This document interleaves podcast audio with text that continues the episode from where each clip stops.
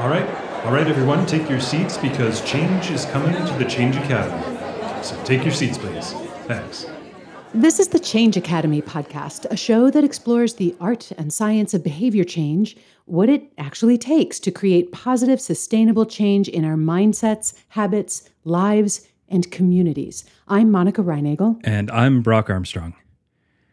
Well, we have been on spring break for the last few weeks. You probably have noticed that there hasn't been new episodes popping up as regularly as as usual, and we do take the spring break pretty much every year, I think since we started this podcast. But uh, the difference between our spring break and kind of the spring break that popped into your head is that we have not been lounging on a beach somewhere. Yeah, sadly. I do go down to the beach by my house every morning, but it is not sunny nor warm nor um, luxurious yet. Hopefully, it will be soon. But what we have actually been doing is we've been spending this time that we've had off doing some really big thinking about the future of the Change Academy podcast. And we have some really big news to share with you. But first, we're not going to give it away right off the bat. Before we went on spring break, we mm-hmm. offered you the opportunity to do some big thinking of your own using that 50,000 mile tune up series that we did, I guess it was about a year, year and a half ago. And mm-hmm. we wanted you to take that as a framework for tuning up your own goals, your own objectives and processes and systems. Some of you reached out and gave us some really fun reports and we were really excited to see how that process unfolded for for a lot of you. So if you haven't sent us a note yet, please do let us know how it went for you. We're always happy to read those emails, but um, thanks to those that did let us know. And if you're feeling a little left out right now because you didn't jump on that bandwagon, you can still get the listening guide and the workbook at changeacademypodcast.com slash tuneup. It is never too late to start. Absolutely. And yes, confidential to PC, there is absolutely no shame in sitting down to take an honest look at what actually is and seeing that it's not quite what you thought or want it to be. That's kind of the whole point. No shame at all in that. No. But having teased you with our big news, we're not going to leave you hanging that much longer. We are going to be redefining our roles at the Change Academy. So, we have been a co host team and a dynamic duo for more than three years now. But Brock is going to be stepping away from the mic, but he's not going far, just a few steps away into the production booth. So instead of sounding like this, I'll sound like this. hey, it's true. I, anyone who's a fan of the of my other podcast, Second Wind Fitness, you will know that I have taken a vow of silence and I'm joining a Jesuit monastery. Oh wait, no, hang on, wait. I actually know a lot of Jesuits, and of all of the orders who might take a vow of silence, it is not the Jesuits. Trust me. I was surprised about that too. I didn't realize that there was a, such a thing, but I, I'm not doing that. But I did hear a podcast where uh, an American politician did just that because he was tired of being in the limelight and really needed a, a break from hmm. from stuff. And and I actually took that as a, a really interesting way to to frame wanting to make a, a big change in your life, but that's a little bit too big of a, a change for me. So, yeah, I'm just stepping back from the mic. And as I like to say, I'm, I'm going to step back from being the person and become the person behind the person, which is actually something that I, I used to do for many, many years before I started my own shows and, and stuff. In fact, the very first show that I did start or podcast I did start on my own was called Workplace Hero. And the point of that podcast was to celebrate the people and being the people who just get stuff done. And the whole premise of it was, which I totally believe in still, even though I shut down that show a while ago, is that some of us truly thrive and get the most satisfaction out of our work life by doing things like being told, this is what I need you to do. And then we go off and get it done. And that's basically what I'm going to do. I'm just going to go back to getting shit done. Well, I know that this may come as a surprise to some listeners, but I thought we could take this opportunity to talk a little bit about the larger process of what it what goes into deciding to make a big life change or a big career change like this. Specifically, how you know when it's time because I'm sure I'm not the only one who sometimes struggles with that. So maybe you could just walk us through a little bit what that process has been like for you this time around anyway. Yeah, I don't think I'm the typical person. I think this is a bit of a superpower that I have because I have done a lot of reading about this for aforementioned podcast, Workplace Hero. I looked into how people do make decisions or how they're encouraged to make decisions about how to make big career changes or life changes. And it involves an awful lot of writing pros and cons lists and things like that. And and I think there is a real obviously we we give the the lab experiment every week because we believe in the power of putting those thoughts down on paper. But for me, I've never actually made a spreadsheet in when I'm making these life decisions. I've I didn't make one when I left my job as a ballet dancer. I didn't make a list when I left the band that I toured with for more than 10 years or when I left my government job or when I left my endurance sport coaching practice and joined you in the Waylast program. I guess I just I feel like I have enough honesty. I'm honest enough with myself to know that the time has come for a change, or I'm honest enough with myself to allow the time to come for a change or to start a new adventure, really. Mm. And I guess in this case, I decided that I really I felt that pull to return to what was a very successful and a very enjoyable adventure with I'm getting shit done for other people. And I guess that sort of ties into this life philosophy that I came up with when I was a teenager. So it's glib and tongue in cheeky, but I still kind of stand by it. And that's the philosophy of whoever dies with the most stories wins. And I absolutely don't mean that to be some sort of amazing metaphor that you need to write on or embroider on yet another throw pillow. As, Stay thirsty, my friend. Yeah. but I that that ideal or at least that sort of general philosophy has led me to some really surprising directions, some random changes in my life and I know that's not how a lot of people want to live, but it's really served me well and I'm just continuing to follow that. You know, here's to knowing what serves us well even when it is not the path most traveled and having the courage to just say, yeah, this is how I do this.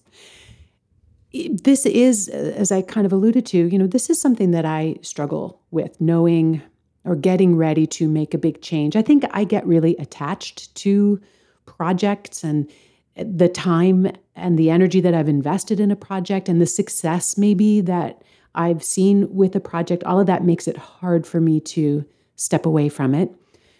And of course, I don't even decide what to have for breakfast in the morning without a spreadsheet. So mm. I just I can't even imagine going through this without a spreadsheet. But those of you who remember our episode on goal setting personalities, or maybe you've actually taken our goal setting personality quiz. And if you haven't, it's at changeacademypodcast.com slash personality. So, but those of you who have done it will not be surprised to learn that my goal setting personality quiz is the systems analyst. I like to really look at every side from every direction before making a, a decision. And you might also remember from that podcast that one of the the traps that people like me tend to fall into is getting stuck in that analysis phase and never actually making a decision for fear of making the wrong decision. But, you know, this did surprise me, Brock. I went back just to look at the the stats associated with our goal setting personality quiz because we've had hundreds and hundreds of people take it. And a substantial majority of our listeners are actually also systems analysts by by nature, hmm. and um, and the rest, the other just under half of our listenership, seems to be kind of evenly divided among the other four buckets. That was interesting to me. That is interesting. That I wouldn't have guessed that for sure. But you know, there's one thing that I I have uh, actually struggled with, like trying to force myself to be more of a systems analyst or somebody who's who gets more attached and And here's a, a little story. I remember when I was back in, in ballet school, way back in the 1980s, and we used to have like parties on the weekends because we were a bunch of late teens, Teenagers, early 20s. yeah. So we were, when we were set free for the weekend and didn't have to rehearse anymore, we'd often have like parties at people's houses because none of us could afford to go out. But I remember being really frustrated at the parties because inevitably ballet books would come out or magazines about ballet would come out or somebody would be mm. stretching in the corner and we're and I'd be so mad because I'm like you guys like we're not in class we don't have to talk about this right now what are you doing but their dedication and their focus to their craft and to their passion really kind of eluded me but when I look back, I left the profession 10, 15, 20 years before most of them, and they had much more successful careers than I did. So there is really, there is a superpower to be gained there that leads you to being more of a specialist, I suppose, where my mm. superpower kind of leads me to be much more of a generalist. So instead of specializing in one particular area, I'm pretty good at a, a whole bunch of different areas and and really it comes down to just like what is more important i guess to you Yeah. and yeah like neither is right or neither is wrong it's just what really fits your personality and your desires of what you want to get out of being somebody with consciousness on this planet As opposed to someone without it. i've been i've been doing a lot of looking into consciousness and it's breaking my brain Well, I think maybe another reason that sometimes people struggle a little bit with making these big changes, these big decisions, is that there seems to be this belief that if we say, I'm done with this, it somehow means we I failed. That it that it's a defeat, whether we are done with a job or a relationship or a chapter or a career or a profession. There is something about saying, like, okay, I'm calling it quits that feels like a defeat. But that is obviously not true. Sometimes deciding that you're done means I nailed it. What's next? yeah It's more an expression of completeness. I did everything I wanted to do. There's no more for me here. Therefore, I'm done and moving on. Or the nailed it is that this is a success. And i think a lot of if you have something that's successful our entire capitalist society tells us that if mm. something's successful you must continue to grow it. That constant so growth. Like if you're making a little bit of money you need to make more money. If you've hired a couple of people you need to build you need to build your business. And I, i'm saying that sort of aggressively and it sounds like i'm i'm being judgy i don't mean to be judgy that's definitely No, it's so true. Yeah. it's it's a mindset that does lead to some really great successes and if that is your your goal to build a huge company or build a, a huge following or or whatever it is then that absolutely is what you need to do whether you feel like it's fulfilling every itch or not if your ultimate goal is to just continue to grow and build and and stuff then you do need to stick with it but i don't think that's necessarily the the ultimate goal for most of us. Monica and I have talked about this many times in our in our way less program and in Change Academy that constant growth isn't the goal. Like really helping people that we find, finding our people and coaching them for the right reasons to uh, to an ultimate outcome is way more important than just constant growth.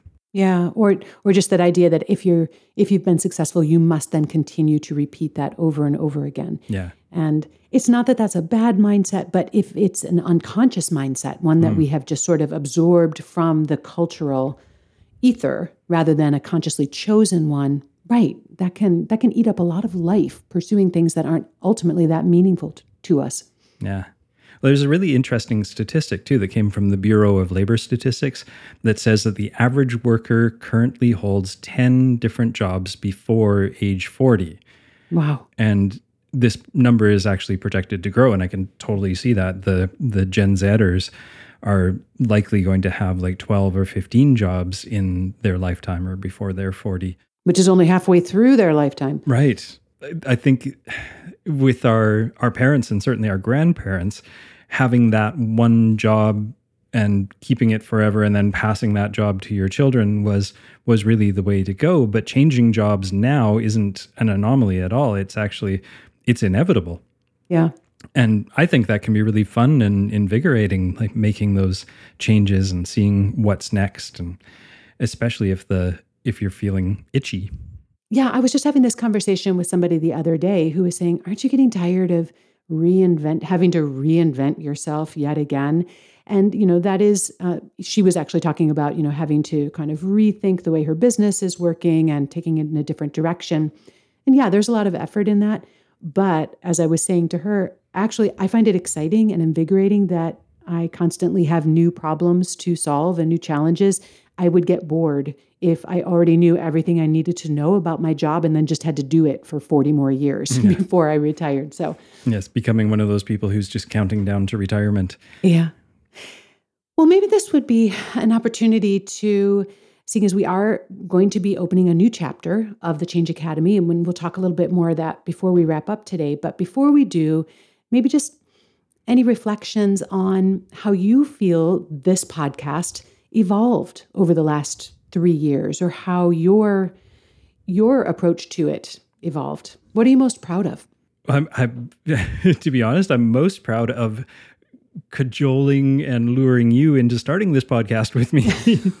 because at first you were very reluctant and we we made a lot of not concessions but we were very deliberate with how we wanted to start this podcast in order to really get you on board so it wasn't just another thing on your to-do list that it actually was something mm-hmm. you could get excited about and and now looking back on that is quite uh, quite funny to think about your reluctance because it is now you really are the the backbone of how seriously we took this project. It sort of started out for me as being like, hey, it'd be really fun to do this, and it turned into much more with lab experiments and documents and sheets and quizzes and and stuff things that I probably wouldn't have done on my own. I, I have just loved it so far, and I'm looking forward to what's next. But you're right; it's funny to think back how you had to kind of drag me into it. But it wasn't because I didn't love the idea of it. Right. I was just afraid that we wouldn't be able to do it well enough, that we, you know, we wouldn't be able to bring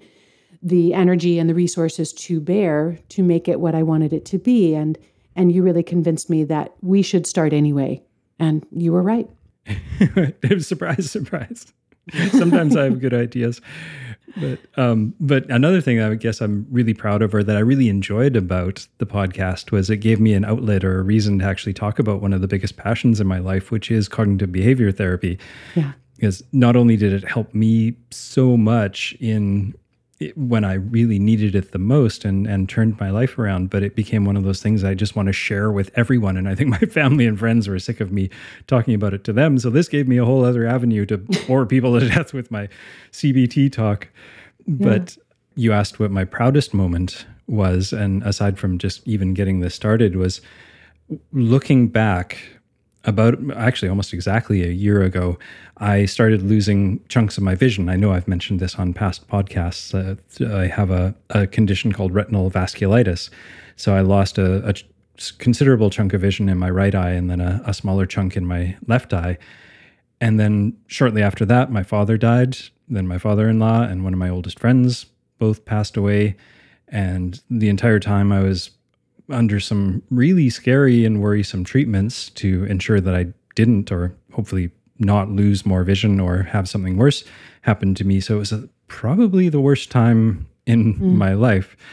But the point I'm getting to is because of all the knowledge and the practices that I've gained while creating this show and and researching the topics and stuff during all that time I was able to stay focused and on top of my daily practices and not give in to all the woe is me moments or or give in to to despair really i was able to stay on top of things re- reassure myself through a lot of help from monica as well that this will turn around and I'll be okay. I didn't give up on my sleep habits. I didn't give up on my nutrition habits or my exercise habits. I really took care of myself during that time and I I don't know if I'd be able to have really coped so well if I hadn't spent all this time thinking about it and, and especially teaching it. Because if you have to mm. explain something, you really have to understand it. it's really hard to explain something, especially on a podcast, when you only have a vague understanding of it. So, the deep understanding that I've gained through doing this podcast has served me really well as well. Yeah, I think you've touched on sort of one of the um, best guarded secrets of coaches and teachers and professors, which is we study and teach the things that we need, that we go looking for, that we have had to learn for ourselves, the things that we've struggled with. Um, and also the right. things that we find interesting. So, yeah. you know, there's a there's a little bit of self service involved here in in gathering this expertise, um, and I think that's probably common to uh, why people get into all sorts of fields. But you're right, you were a textbook example of grace under pressure and modeled so well for our clients the principle that we always tell them, which is when life really when the shit hits the we've already got an e on this episode yeah. right because you okay when the shit hits the fan a lot of people feel like well obviously i cannot maintain my self-care routines right now because you know this my life is falling apart and we're always trying to help them understand like no this is when you really need that self-care not as an extra thing on your to-do list or another weight on your shoulders but as some air in your life raft, you know, as some yeah. wind in your sails. And you modeled that really well, although largely silently. I mean, obviously, I knew that this was going on. Most of our clients and listeners did not know a whole lot about what was going on. And it's just another testament to how well you did manage to kind of keep going through a really tough time. Yeah. And just to your point, just to illustrate the point of when you're feeling really that draw of like, oh, just screw it. What's the point? I had the morning after my father died and I had already lost parts of my vision. I was thinking, you know what? I just want to go buy a case of beer and a mm. bunch of cheeseburgers and fries and just watch Star Wars movies and just sit on the couch and drink and eat my sorrows away. Mm. But I was able to take that moment, as we talk about in the podcast a lot, to reflect on how would I feel if I took that action? And it didn't take me very long to go, that's going to make me feel terrible. Why would I do that to myself? Mm-hmm. So instead, I put on my shoes and I went for a hike and I just basically cried the entire time I was hiking. But that made me feel so much better than if I had gotten drunk and ate cheeseburgers all day. Yeah. So it really is hard to explain that sometimes to people when they just think, well, what's the point here? Yeah. Well, the point is that looking after yourself really helps you move through that time of turbulence or that time of mourning or or whatever it is instead of getting more stuck in it. Yeah. And you know, when you think if you had someone that you cared deeply about that was going through a terrible time, would you say, like, hey, let me just buy a case of beer, come over and feed you cheeseburgers? Yeah. Or would you say, let's see if we can get you outside into some fresh air? We can just walk. We don't have to talk. You can cry if you need to. You know, like what would your impulse be for somebody you cared about? It would not be to pile on self neglect on top of challenge or sorrow. Yeah. So, okay, I explained what I'm, well, many things about what I'm most proud of here. So, how about you?